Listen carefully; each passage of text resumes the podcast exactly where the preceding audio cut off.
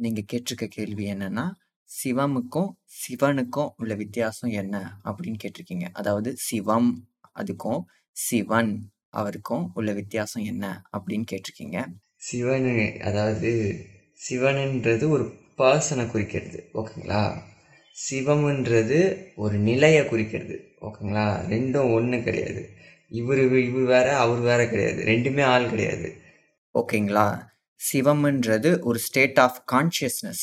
யார் மீதும் எந்தவித பேதப்பாடும் பார்க்காத ஒரே சீரான அன்பு காட்டுற அந்த நிலைக்கு பேரு சிவம்.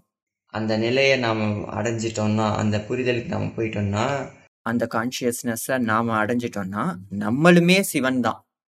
அது யாரா வேணா இருக்கலாம். அது எல்லாருக்கும் பொருந்தும். புரியுதுங்களா இப்போ உங்களுக்கு சிவன்னா யார் ஞாபகம் வருது அவர் வந்து இது நீல நிறத்தில் நல்லா உடுக்கை கையில் வச்சுருப்பார். திரிசூலம் உடுக்கை ஏந்தியவன் டான்ஸ் ஆடுறவர். அவர் தான் சிவன். அது சிவன் அது வந்து ருத்திரர் ஓகேங்களா? சிவன்ன்றது என்னென்னா சிவம்ன்றது எல்லா உயிரையும் தன் உயிர் போல் பார்க்குற அந்த ஒரு நிலை அறிவு.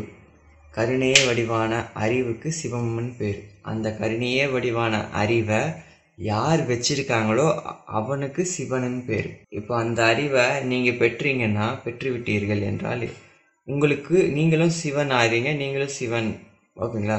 நீங்களும் சிவன் தான்.